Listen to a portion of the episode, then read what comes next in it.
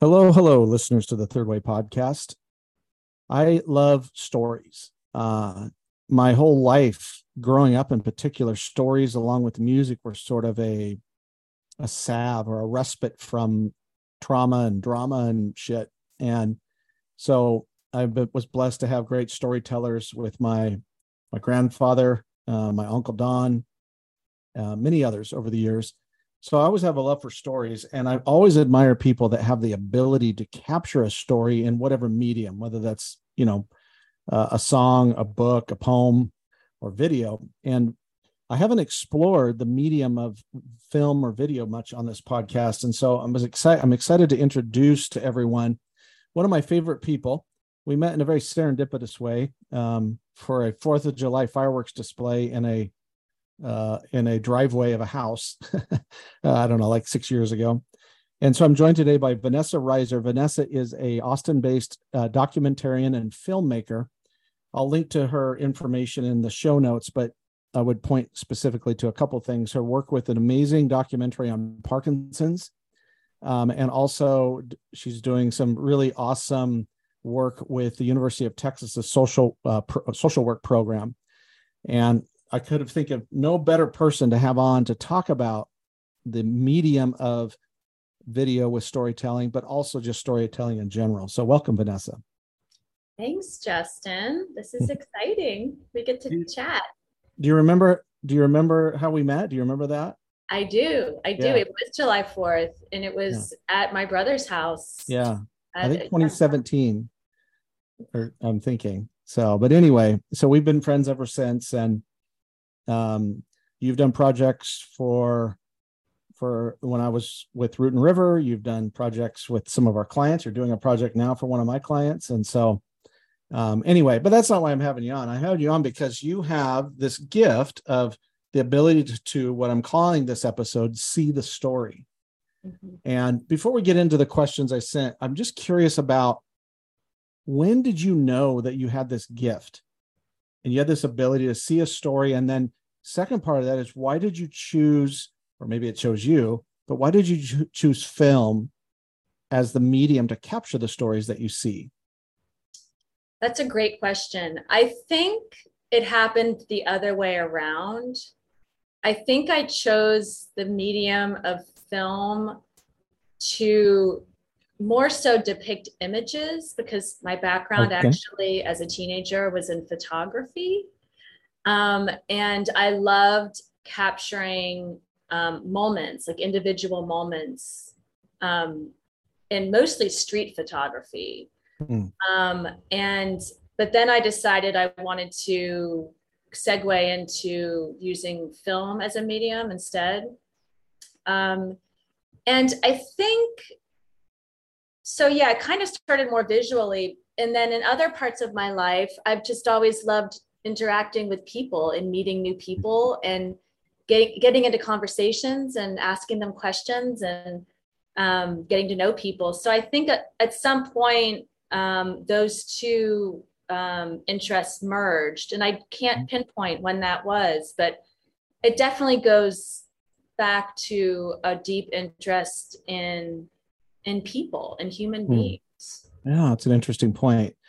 And you once said to me that the difference between somebody that shoots video, uh, uh, somebody that shoots video is holding the camera, and a documentarian is telling the story. And I think that that's metaphorically true in life as well. I think there's a lot of us, and I do this sometimes too, where we're kind of living through our camera and trying to capture these moments. And that's great, I suppose. You know, I'm glad I have them to look at. Um, but you miss a lot of things. You miss the story. Um, and so that that you're using video in, in this in now as a extension of the story, not as just a way to capture something. And I think that's fascinating. Yeah, um, I mean, for me, I never want the equipment to get in my way. That's a yeah. big deal. Right. People can spend such a long time just with the gear and setting up the shot and figuring out the light and getting everything in order. And that's all important right? You need everything to look good and sound good and everything. But I never want that to be more important than what's happening between me and another person. Um, mm. because that's that's the heart of the interaction and i think that's that's what's exciting about documentary filmmaking is that you you have the gear like you've made all the conscious choices about what you're going to do and how you're going to film it and then you have to let go of all of that and let it unfold because those moments you have with another person or people are so crucial mm-hmm. and um, you don't want to lose that connection ever um, because the second you've lost someone um, because you're focusing more on gear or any of it mm-hmm. you you really lose you lose a moment um, and you might yeah again you kind of lose that that thread of connection with another person who's maybe choosing that moment to be deeply vulnerable or they're about to be deeply vulnerable and you don't want anything to get in that way so for me it's really about being present with another person and, mm-hmm. um, not it's not about the camera or the lens or any of that stuff um, mm. yeah mm. cool well that kind of goes to the first question is in is that how do you okay let me give some context here it seems like some of us are born aware of this eye the eye for story seeing the story it's like an inherent gift um, and some of us uh, are don't don't realize we have it. I think we all have it. It's all in, in like because creativity is all in us. Maybe not within the medium, the same medium all the time, but seeing the story is is kind of an intrinsic trait of, of being a human. But it does require, it seems like, some training of the mind. So how do you do that? Like, how would you, if you were going to do a a workshop, let's say, on noticing stories and training your mind because the mind is so programmed for speed and efficiency and a bunch of other things that are sort of an antithesis of story capture. Uh, I like to describe it this way the mind is programmed to create White Claw when the soul is programmed to create bourbon, you know, and it's a very different process. And I'm so I'm curious about that. Like, how do you train? And I use train as a loose term. How do you teach your mind to slow down and see the story? That's a really good question. You definitely have to slow down. You definitely have to slow down. Um, wow. I guess well in in in any project I'm I'm diving into, I always do research. So if it's about a topic or a person, before I even jump into it or, or have a first interview, I'm I'm wanting to come to the table knowing a little bit about the person or, or their work or, or you know whatever it is um, so that i'm already curious. Um, and i think for me it's i mean it's all about curiosity right? And and you have to tap into the curiosity about the individual subject before you dive into it so you know why you're there mm. even if i'm being hired to be somewhere if someone's hired me to do something I still need to want to be there. I need to, there needs to be something about it that I'm genuinely curious about. And then when I find that nugget or nuggets, then I can show up and I'm being authentic when I'm asking mm-hmm. questions and I'm not just trying to, you know, check off boxes. So, so that's the first thing. And then, you know, once, once you start with that and you're, for instance, I'm talking mostly about interacting with people and telling stories of people in this mm-hmm. scenario. But I think once I have that moment when I'm interviewing someone where they trust me that I am genuinely curious about them. Mm-hmm. Um, and we get past the nerves of, you know, everyone being self conscious about, you know, um, you know does my story matter right, like right. is it like is it actually that interesting once everyone gets past that then we can really dive into connection but it but but for me it's really like it's almost like finding that way in the door to earning that trust mm. so that i have the connection where someone is going to really um, open up and share. And and so that that takes a little bit of time and and um, effort. So patient yeah it's all about patience. Like like you said you have to slow down. Um, mm-hmm. and again find the place where you're genuinely curious about something or someone. Yeah that's interesting. Um what what i've noticed is noticing you know andy adams i think andy andrews has a book the noticer. Um and it's this gift of you know, this is why I like walking, or I'd rather walk than drive if I could, if I can, and I would rather drive than fly if I can, um, because it it amplifies the noticer in in, in us, and um, I also think that if with the if you I love what you said about curiosity too, and there's this sense that of of of the rush that it's hard to go fast and be curious at the same time. Um, and if we're trying to live our life more as a story and less as like a machine, then we have to be more deliberate and intentional about that that slowing down or getting present. Um, and I think also everybody has a story. Every person you interact with has a story. And um, what I try to do is, you know, I like to, I notice things all the time. I you know, have ADHD, so my mind's always like, well, that's different. You know, like the strange like pattern disruption things. Um, but with people, I want to know their story. I want to know a little bit about them. So I try to interact with anyone, especially if they have a name badge. So like last night, I was at the grocery store, and the cashier, the HEB, I asked the cashier, "How you how you doing?" I think his name was John. I said, "How you doing, John?" He goes, "I'm tired." And I said, "Oh, when do you get off work?" And he said, 9:30. And I said, "Well, that's a long way to go because I was like five. And he goes, "Oh, I'm not really tired from work. I'm tired of some things going on at home." And I was like, "Oh, I'm sorry to hear that." And there there's a story there. Like I wasn't going to pry, but I think that I think a lot of it too, Vanessa, is that we in order to see the story, you have to open your heart. It's not just a technical skill. You have to open your heart. You have to re- you have to feel into it, and that's terrifying for a lot of people. Um, to to open their heart to in that moment, and and but when we do it, life is different. It's a very different pun intended lens um, that we see that we see things through. So this is kind of obviously these are kind of related and uh, and you have the gift of both the eye of the story but then the technical skill of telling that story in a in a unique way.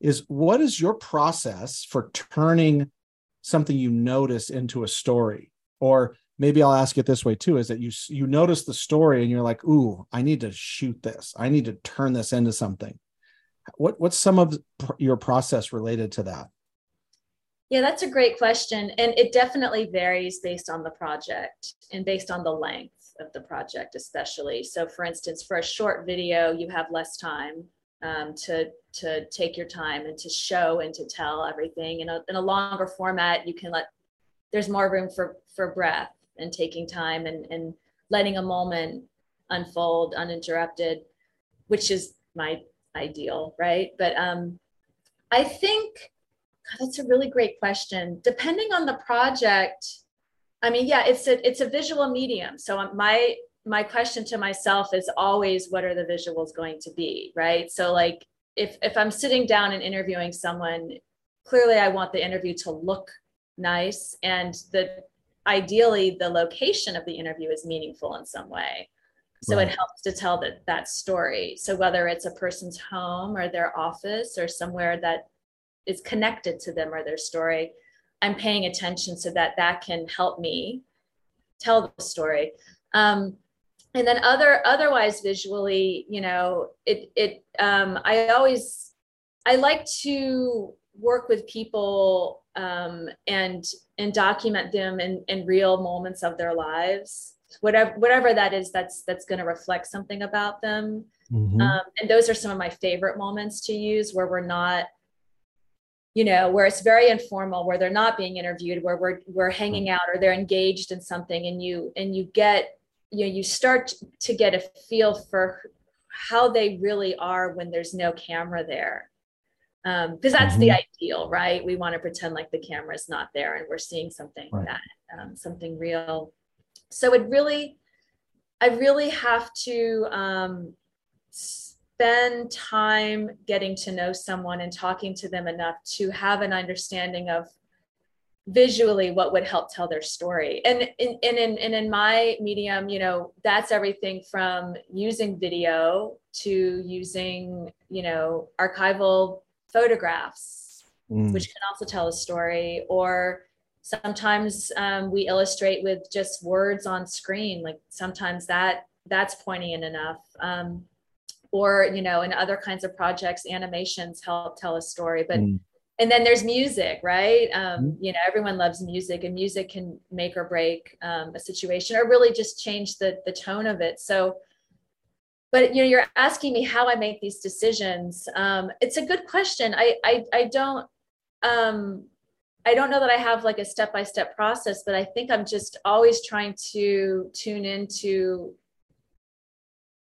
the person's energy and the energy of the product i'm trying to create Right. Um, and so it's really a combination of all these different elements that all mm-hmm. come together when I'm editing, you know, because that's a whole other. Yeah. Well, you know, I've seen you work a little bit and I know you quite well. And I think that what you did first is you learned how to get present first. I mean, you you're a yoga you know you do your, your regular yoga are you are you a yoga teacher too do you have your no i'm just okay. a practitioner of yoga yeah but like a but like a dedicated practitioner yeah. and a dedicated practitioner of meditation and and a, a dedicated practitioner of self growth and i do believe there's this you know that jesus said blessed uh, are the pure of heart so that, for, for they shall see god. And you take the make that more secular is that if you have a pure heart because you're grounded in your heart you're going to see the divinity of others. And then when you do that kind of like rick rubin talks about in his his book or Steven pressfield talks about too is that the the, the universe the cosmic cosmic force of creativity kind of moves you from point to point to point and then there's this knowing of like oh, i don't think that's right and then the courage to go we need to reshoot that or someone saying, well, that angle is not how we would normally do typically do this. And you're like, I know, but that's the angle that the story needs or whatever. And I think you could take all of that and apply it to any medium. For me, my medium is writing primarily. And when I, you know, I don't, I'm not a story writer. I tell some stories in my writing, but I think like a storyteller. I think like a, a, a, um, a story writer. And so one of the things is that I, I keep a Apple note and it's kind of this process. I have an Apple note of potential topics to write about. And I and I have like a top five. And if I'm not interested a week after writing it down, I move it down into what I call like I think I call it like the storage bin or something like that. And it's still in there because you never know. You might use it for something.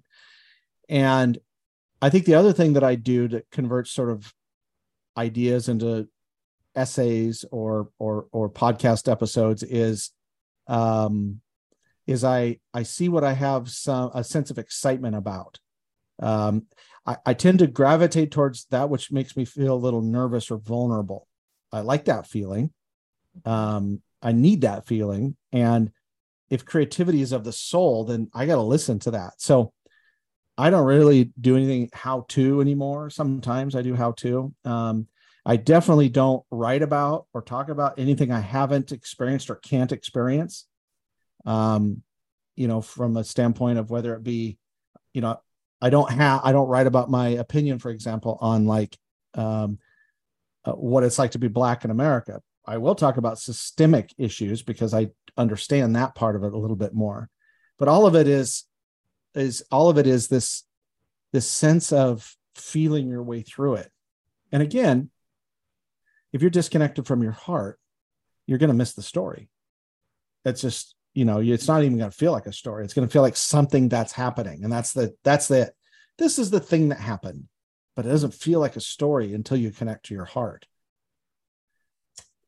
Hundred percent. No, a hundred percent. And again, to me, that goes back to the notion of, you know, when I'm when I'm working with someone on a project or someone who's agreed to be in a in a in a project I'm working on that is I feel like it's my duty to earn their trust and mm. and because they're trusting me. I mean, to sit in front of someone's camera and talk is really hard and it's really vulnerable so right out the gate they're doing something hard and most people i've i've interviewed have never been in front of a camera before so mm-hmm. it's it's really hard so i feel like it's really important for me to show up open hearted like you're saying mm-hmm. um where you know i'm showing a part of myself too um mm-hmm. and and all of it again like all of all of my energy when I'm engaging with someone really is heart driven because I genuinely care. And again, right. I go, that's part of my process. I have to go into it finding with something right. that I really care about. That's that's real, you know. Yeah. And I'm not there just because someone's paying me to be there. Because a lot of right. times I'm not getting paid to be there. yeah, right. Right. Yeah. So I think for me, it's just I I have this belief that you know, everyone matters, right? Like mm-hmm. everyone has a, a story to tell.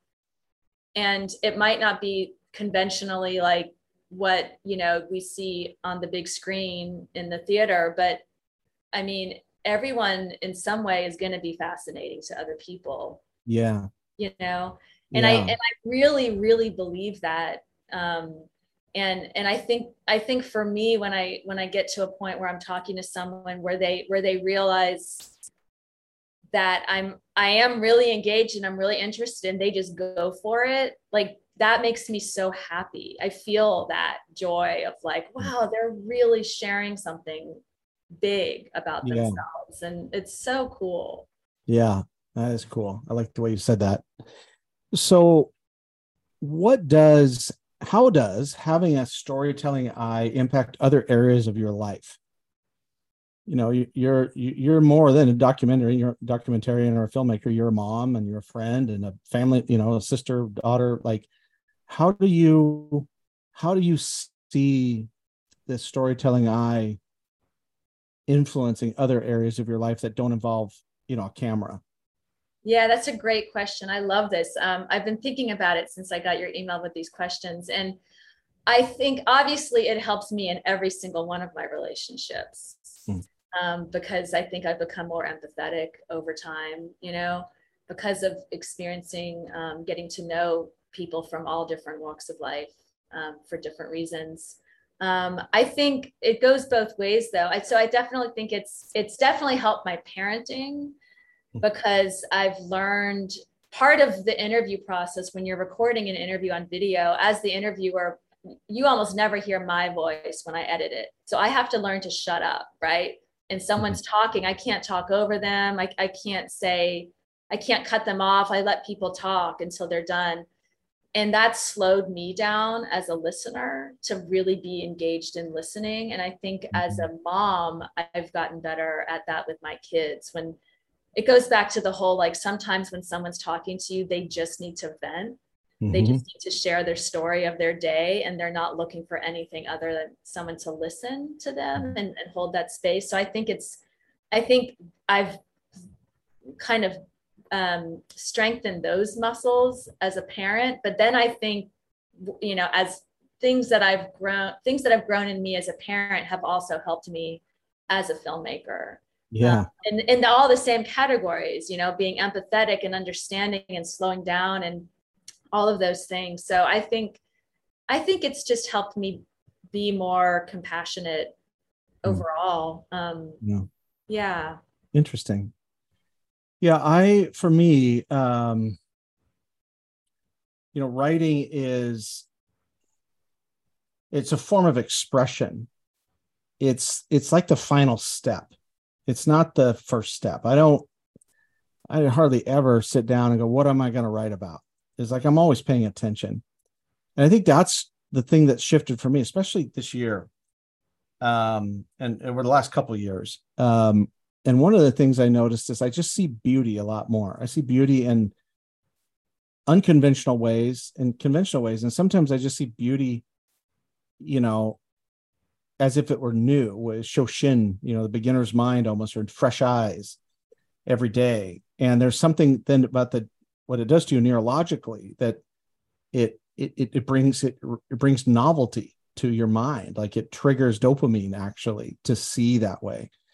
And so um, I think it also has helped me be a better communicator of what I'm trying to say. I had an old mentor years ago, Ed Engel, used to say, Justin, you talk until you figure out what you're saying. And so writing, because it's a structure, it's got a framework, you know, it's got, you know, it's it's it's it's not super rigid for me, but it's it's got a framework. And so if I am learn I learn how to articulate what I'm saying. Um and I also think that writing has made me um, ask better questions too of people, you know, or in conversation. And I, you know, I've written, I've been a writer for years, but most of my writing up until maybe January of 2020 was kind of either like opinion pieces or like convincing pieces, like trying to convince people of my position. And that's a form of like domination and i don't i don't do that anymore like i i want to ask questions i want to notice beauty and and i want to articulate it in a way that people feel and this is an interesting thing for me is that they feel heard by the words that i write mm-hmm. so i'm writing the words but they feel heard and to me that's success and when i get that email and i i, I wrote uh, to this is uh, it's Juneteenth, it's June 19th today, 2023. And this week's essay is on um, it's called um, it's about stopping the fixed Justin machinery. And I got a note um, a few minutes after I posted it from a, a friend saying this was perfect timing. I needed to hear this. Thank you for the reminder.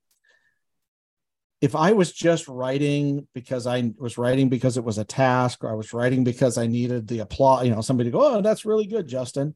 Or I was writing because I was getting paid to write, you know, like a copywriter, I don't know that I would do it that way. Um, I yeah, so it, it, it's it's this. There's something about the soul that when it notices something different, if it notices something beautiful, if it notices something original, that it we we have to turn it into something. For you, it's it's it's film, and for me, it's words. But I think that's true with anybody. Is once you find your medium, um, so I have a question that I didn't send to you, so we're going to be extemporaneous here. So, so, and I'll answer it too. What? So, what would be the ideal budget if you were going to do like a really kick-ass documentary? What would be the ideal budget? Like, what would be the number that you would want somebody to write you a check for?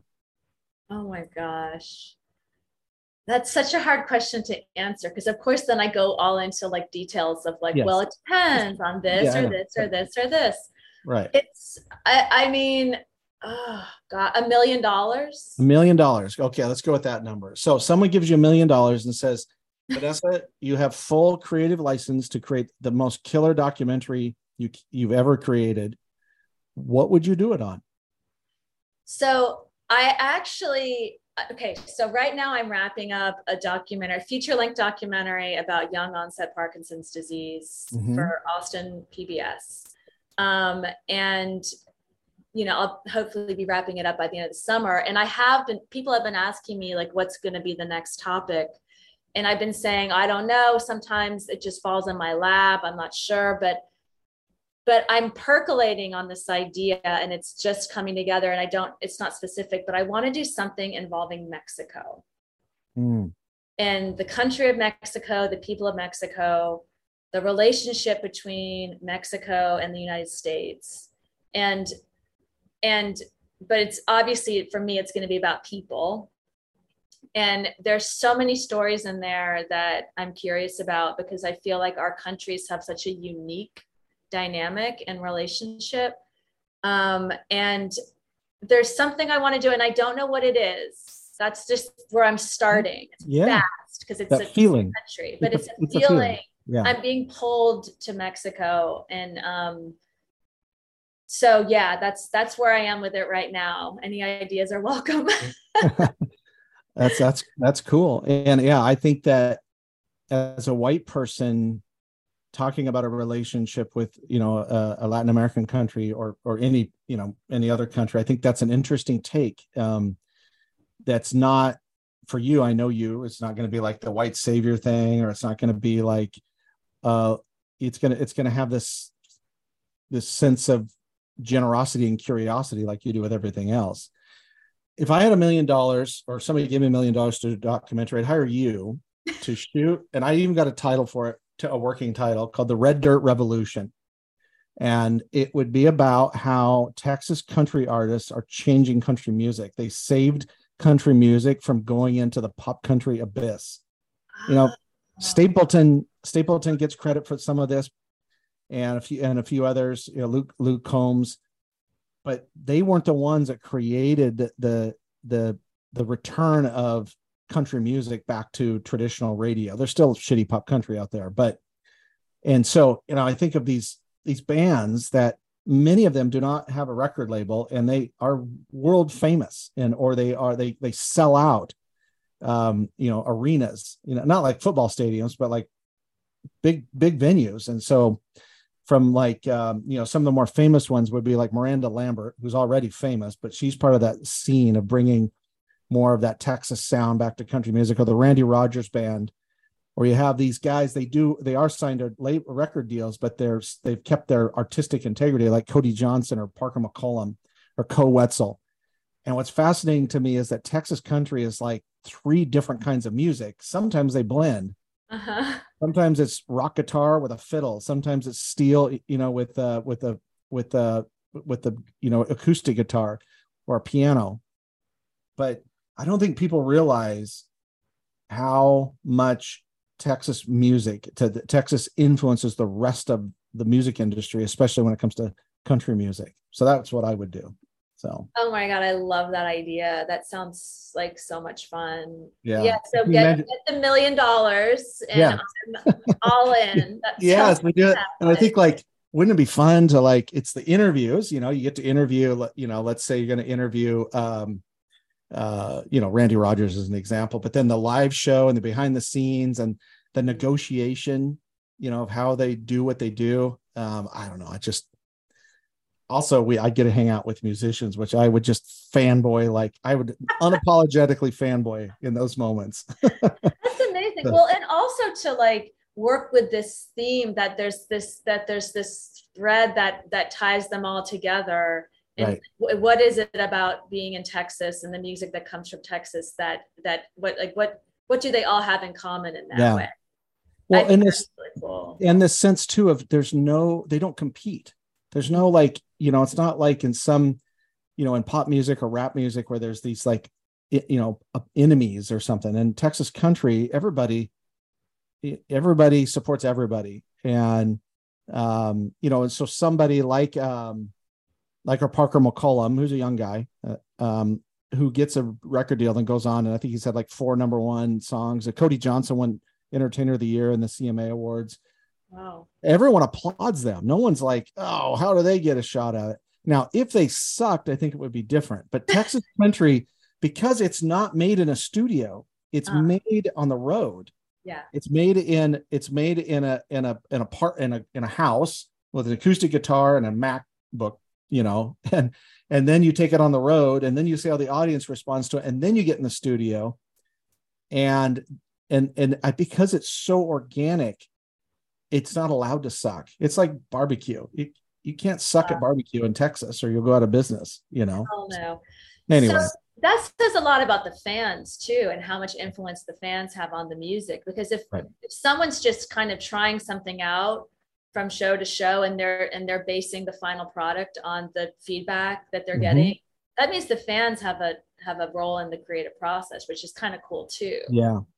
Yeah another under another similar thing is how much um, texas is become the hotbed for stand-up comedy you know from joe rogan's new stand-up club that opened to you know these venues and it's become like this place that everyone like austin in particular it's a many in fact if you watch netflix specials uh-huh. many of them are filmed in austin um, now Paramount? and at, uh, at, the paramount or moody or acl moody acl downtown um, or vulcan um, you know there's a few of those um, and i think like how cool is that because it's a similar thing it's raw it's like here's you and a microphone just like a country singer it's like you you and a bar stool and an acoustic guitar. And if you can get everybody to shut the fuck up because you're good, you're good.